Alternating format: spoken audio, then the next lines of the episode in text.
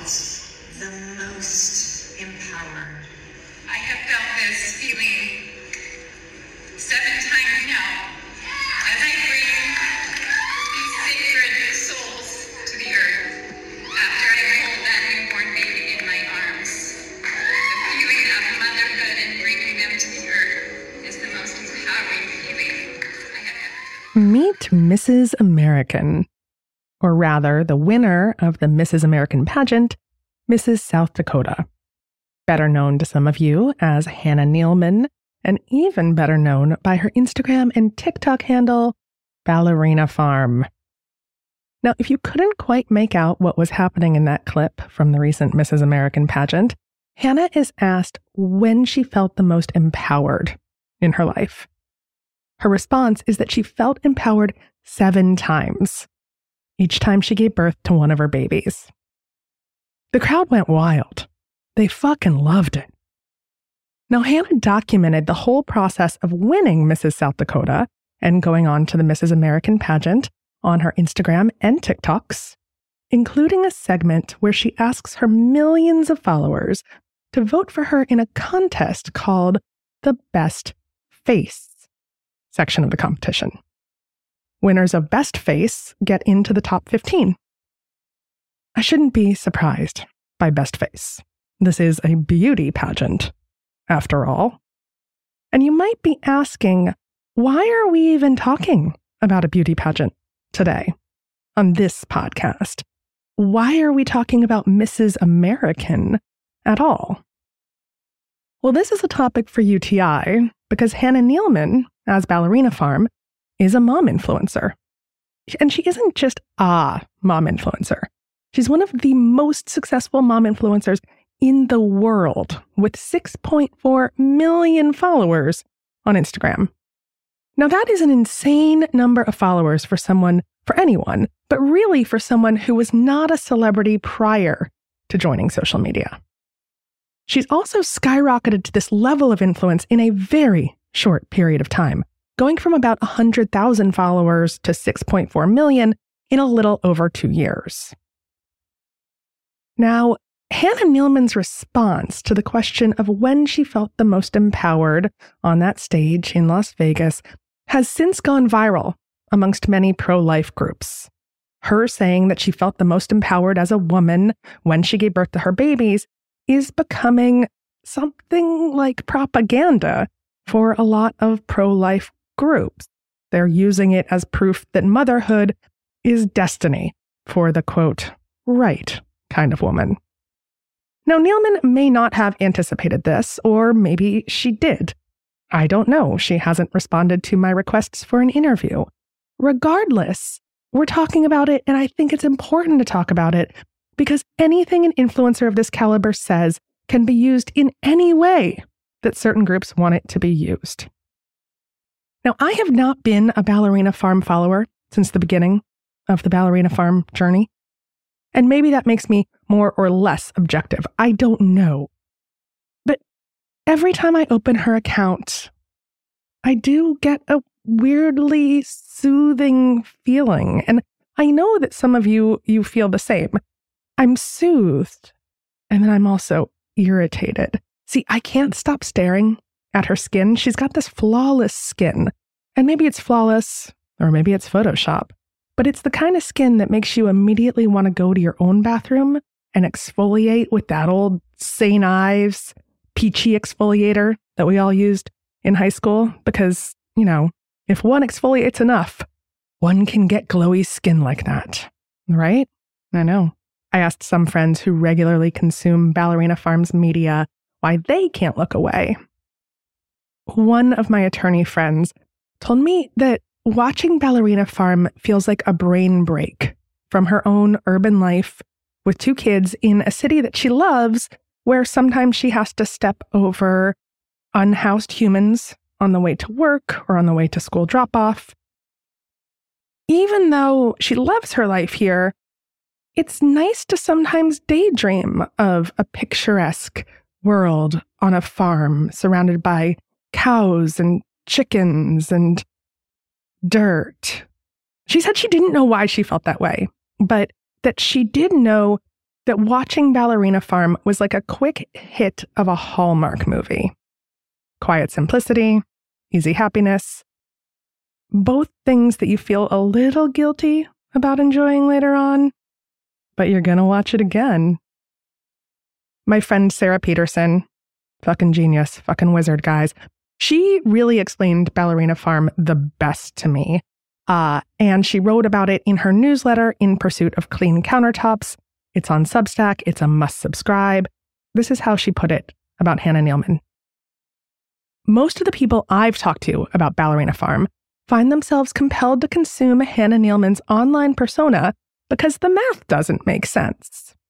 A suspension of disbelief feels necessary when asked to consider that someone with seven young children could take care of those children, homeschool some of those children, help attend to a 328 acre ranch teeming with cattle, hogs, donkeys, horses, ducks, chickens, and cats, cook seemingly every meal from scratch, prevent her house from gobbling her whole, find time to dance, and do it all with a smile on her face. Ballerina Farm attracts so many eyeballs because Neeleman is the embodiment of a maternal ideal wholly impossible for most of us to attain. She's the Gwyneth of moms, the Barbie of moms, the Martha Stewart of moms. This is why we stumble over ourselves trying to ascertain how many babysitters are lurking behind the scenes, why we comb Reddit threads looking for context clues, why we continually ask ourselves, what is up with all things Ballerina Farm.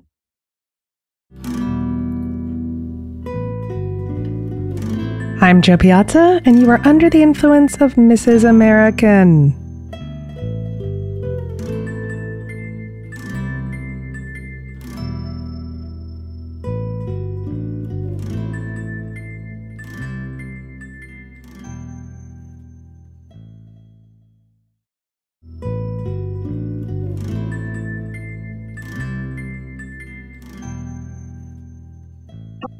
What is up with all things Ballerina Farm, my friends? That's what we're going to figure out. That is why Sara Petersen is my guest today. Her newsletter is the bee's knees, but her book on the world of momfluencing is a must read. It's called Momfluenced. Catchy title, right? And it is available wherever books are sold. Sara's the best person to talk to about Ballerina Farm.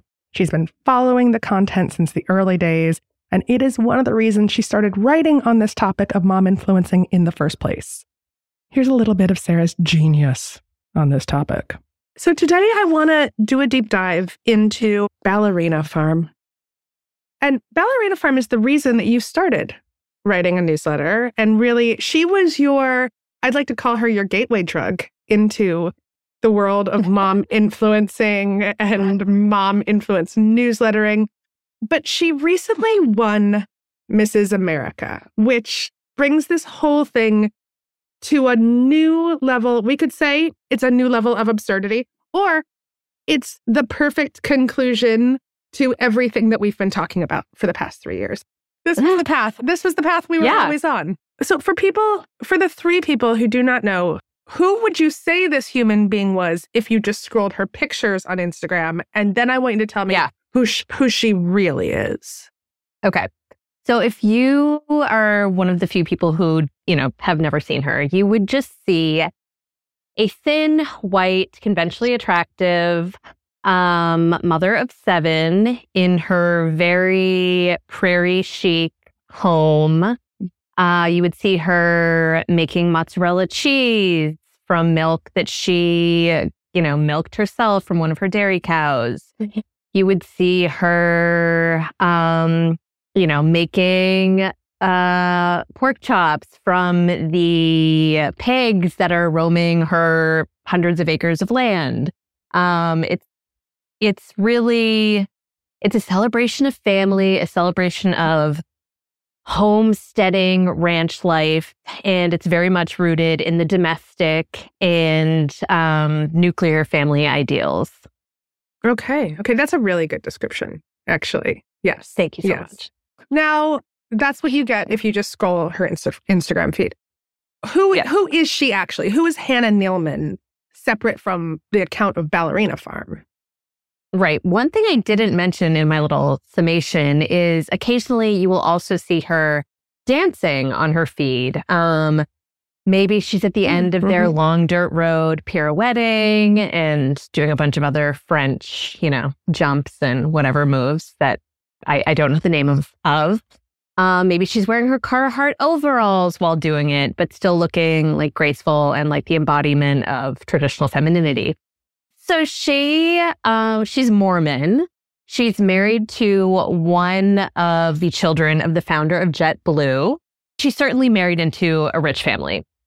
Um, it also requires an immense amount of money to buy that the amount of land that they have in Utah to maintain a working farm. Um, yeah, and it's not a situation most working farmers uh, Mhm. share. Like it, it very much seems like it started out as pretty much a hobby farm uh, for rich people, and it Okay. grew into this massive, massive um, social media following.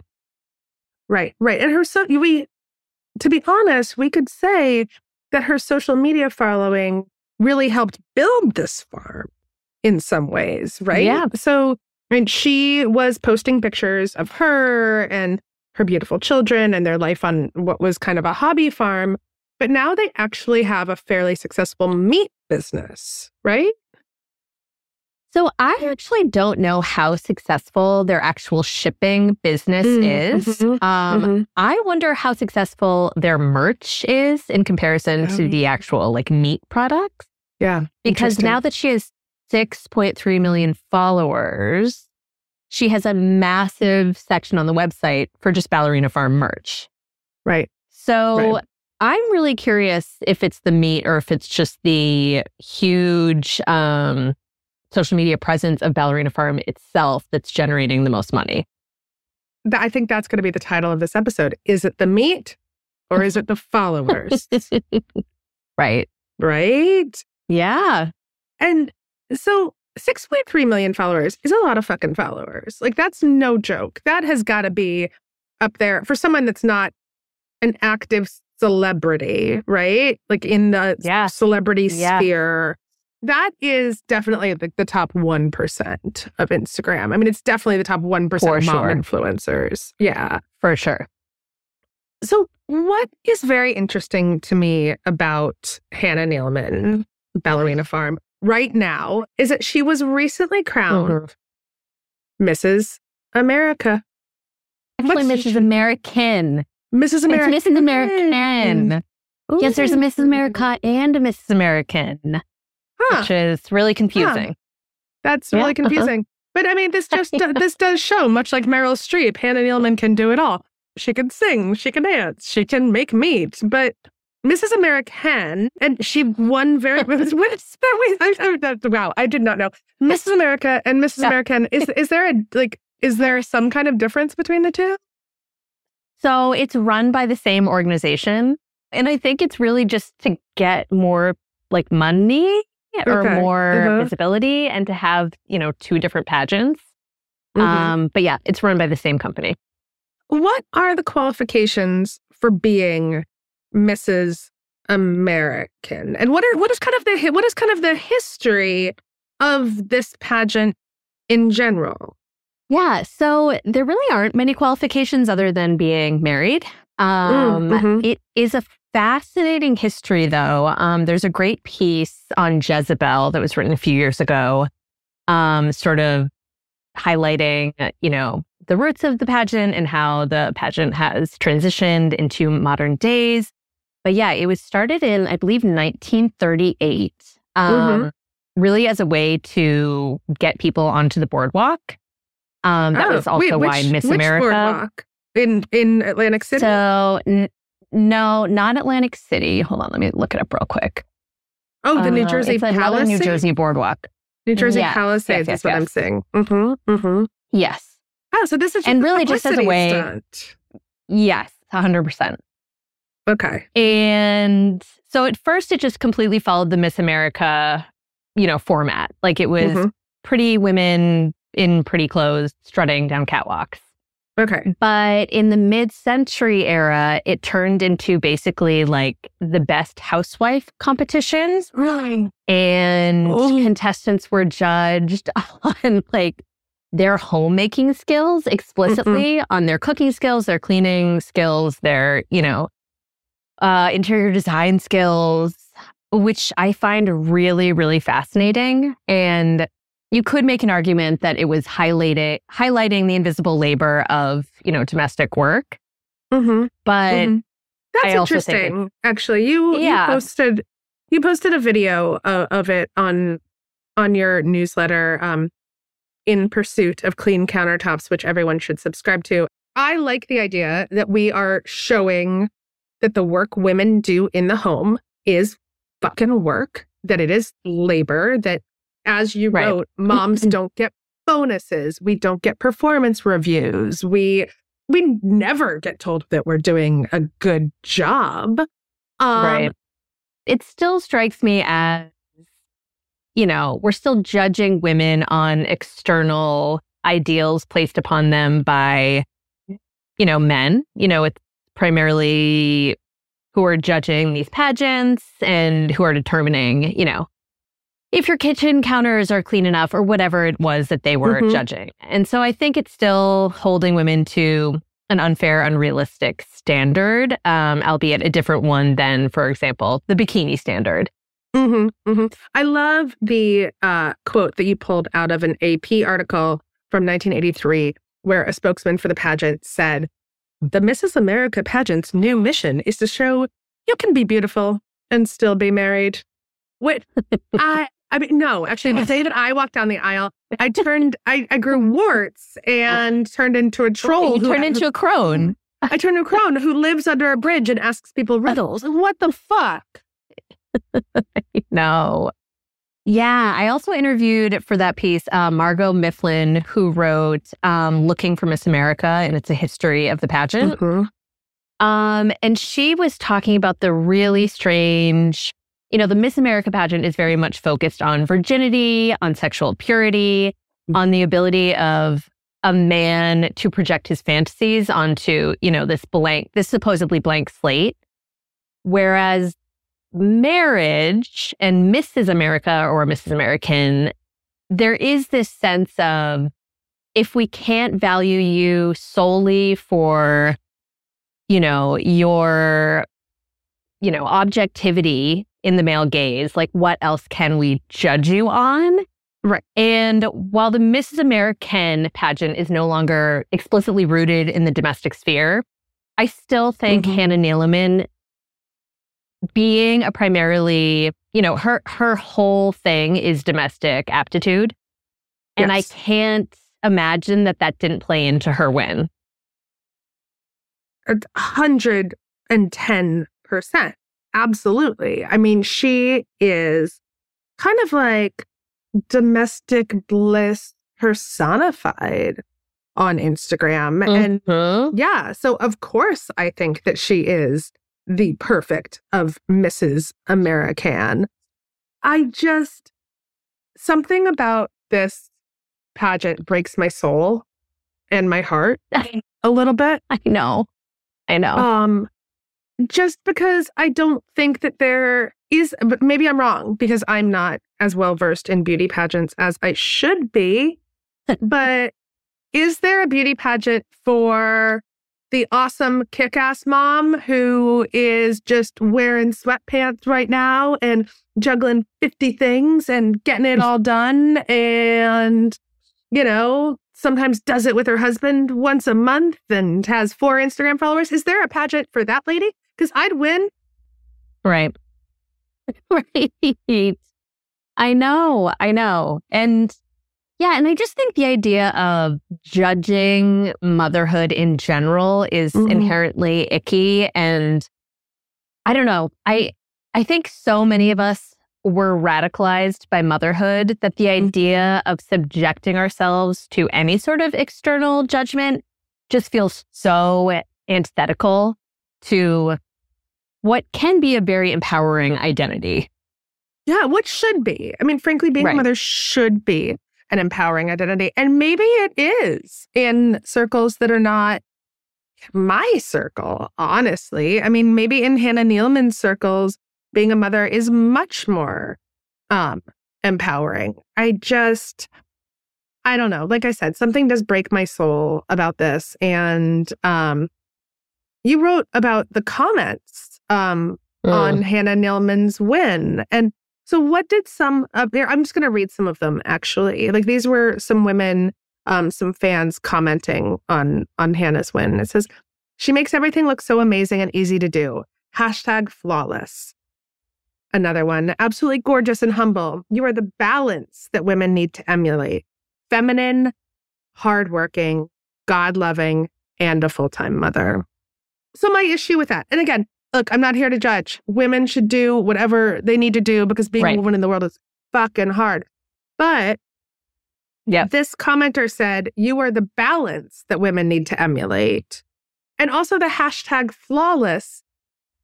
Oh, God, just the thought know, of saying that we have to be flawless. Um, I know.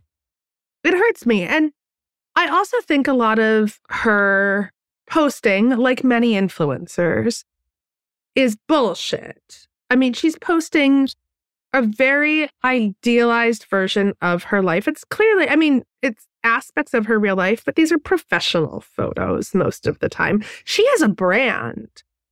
And I think mm-hmm. I would I would I would go as far to say that the brand won Mrs. American, maybe not Hannah Needleman herself. Yeah, no, I think that's a good point. I mean, and even in looking at what one of her like there's question and answer whatever with the judges and on her you'll see it on her social media um one of the questions was when was you know when did you feel most empowered? And she mm-hmm. you know tears up and says every time she gave birth. And what strikes me about that comment is like i i i get it. I felt really empowered during my births uh, mm-hmm. that is not the case for everybody. And that should not be the defining feature of everybody's sense of motherhood.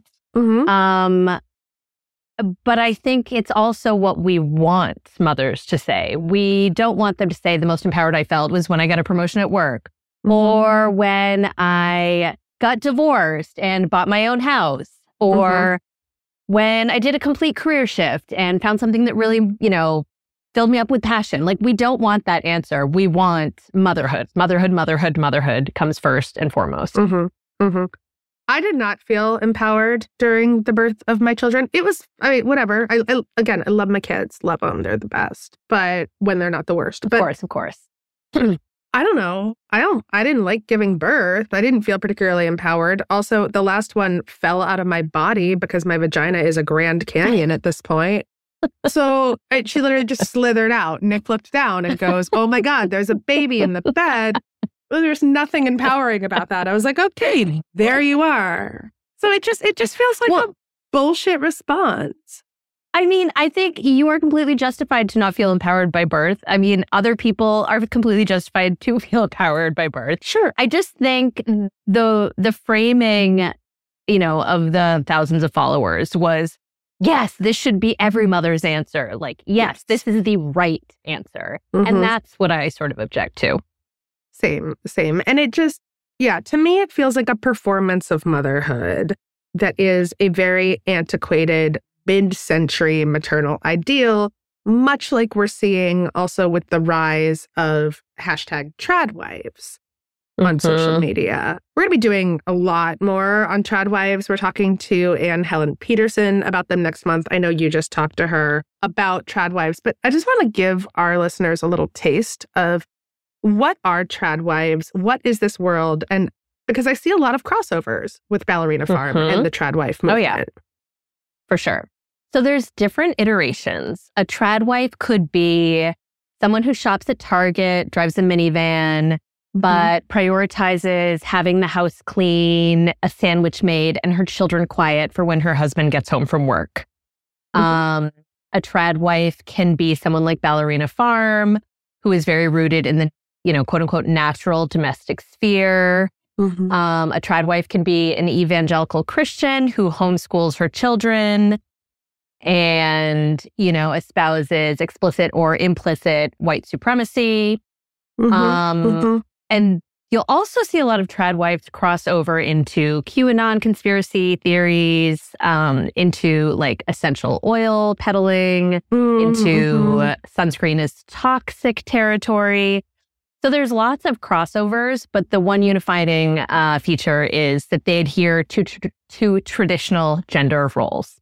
Right, right traditional gender roles that's that's the big part of it and we see Yeah. a lot of women dressed up like betty draper uh, which Mhm. is hilarious because i don't think that that many i mean the majority of women did not actually dress like that is this idealized version that we have now in the Mhm. 2020s of what the 1950s looked like and if you ask any of our our grandmothers who lived through the 1950s I think they'd tell you it was pretty goddamn wretched to be a woman. You could not, Mhm. I mean, you couldn't have your own credit card. You couldn't really Right. do anything unless your husband said you could do it. Like, can you, um, I can't personally imagine being, not, not being in the house all day and being with the kids all day and, you know, cleaning the house all day. Again, good on you if that's what you want to do. But being told that was all I could do, right? Like not having the choice. And I think Right. Right. the beauty of things now is that we have the choice. If you want to be a domestic goddess, fucking good for you. But uh, my Mhm. concern with trad wives is that they're saying this is what women should be doing. We should be going back in time to Yeah. what was quote unquote a better time when that's a false nostalgia. That was not a good ass time for women. No, and particularly, you know, working class women, uh, women of color, queer women. I have a chapter on trad wives, and one in particular, I do a deep dive on her. And she really, if you look at her photos, she looks like she lives in the 1800s. And she very Mhm. much espouses a, you'll see a lot of this, it's my choice to be led rhetoric, um, anti feminism, pro femininity. Mm-hmm. And that's just a heady, it's an interesting co opting of feminist language uh, to Yes. espouse a distinctly anti feminist message. Um, but they're always very much promising simplicity and comfort in living life the way it quote unquote should be. And of course, this is Mhm. according to, you know, gender essentialist norms. Right. I gotta, I mean, I gotta say, I'm, I, what I really would like to do is I, I do want to have a couple of the trad wives on the show because Yeah.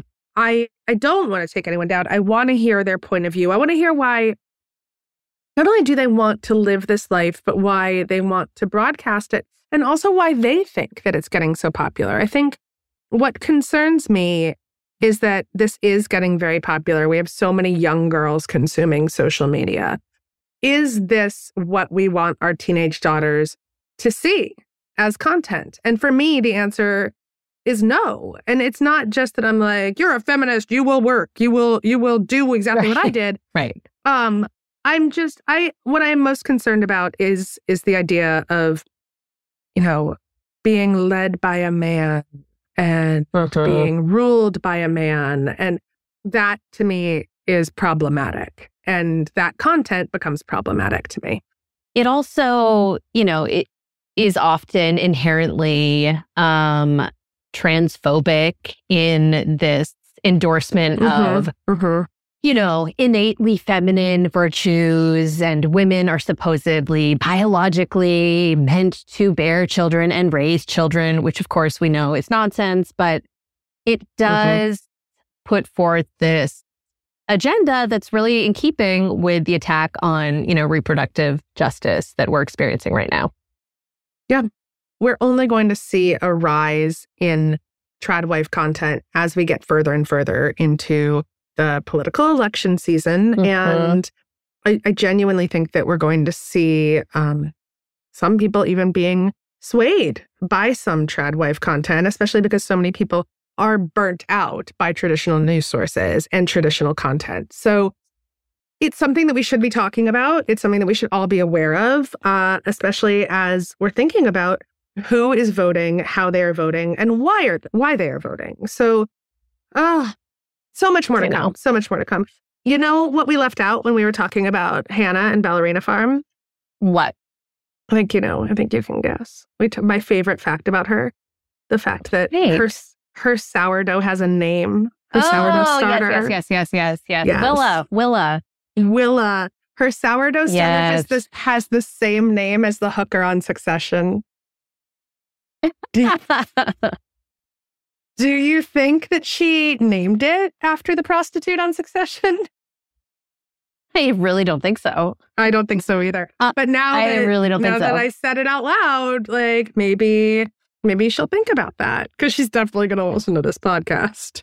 Um, yeah, for sure, for sure. So I first started researching Hannah in 2021 for a Mhm. piece I wrote for Harper's Bazaar. And at that point, this is only two years ago, she had 145,000 followers. She Right. now has 6.3 million. Right. Like that alone is just, I think, just really communicates a lot about the massive rise of trad But that is totally, totally. And that, I mean, that is bananas gadzanas, right? Like it's nutty. Yes. How do you think, how do you think that she got so many followers in two years? I mean, I think there is something like, you know, shock and awe in her presentation of maternal joy. Like, she has Mhm. seven kids, and, you know, there's never any talk about childcare. Um, They're always pictured, you know, going with her and doing her chores or whatever. They're always there. And Yeah. so to see her cleaning up the kitchen after feeding her family of nine and like thumbs upping the camera, like Mhm. Mhm. I think so many of us are watching because we're looking for like a crack in the facade, you know? Yeah. Yeah. No, that's that's fair. I will say I mean, I have 3 kids and I have a lot of help. We have full-time childcare. Two of them are in school. My mom lives nearby. I have a very devoted husband, and my house is a goddamn mess. It is a goddamn mess, and I have all of the help that a human can have, and I still Right. can't clean my own house. I hear you. There has to be a pageant for that, Sara. you should There start one. Really. Look, I desperately want to gain more social media followers, if only to sell more books. And so, if that means I need to clean my house and dye my hair blonde uh, before my new book comes out in April, maybe maybe you guys are going to see see a, tra- a, tra- a hashtag tradwife transformation. Get your butter churn out. Come here, Willa.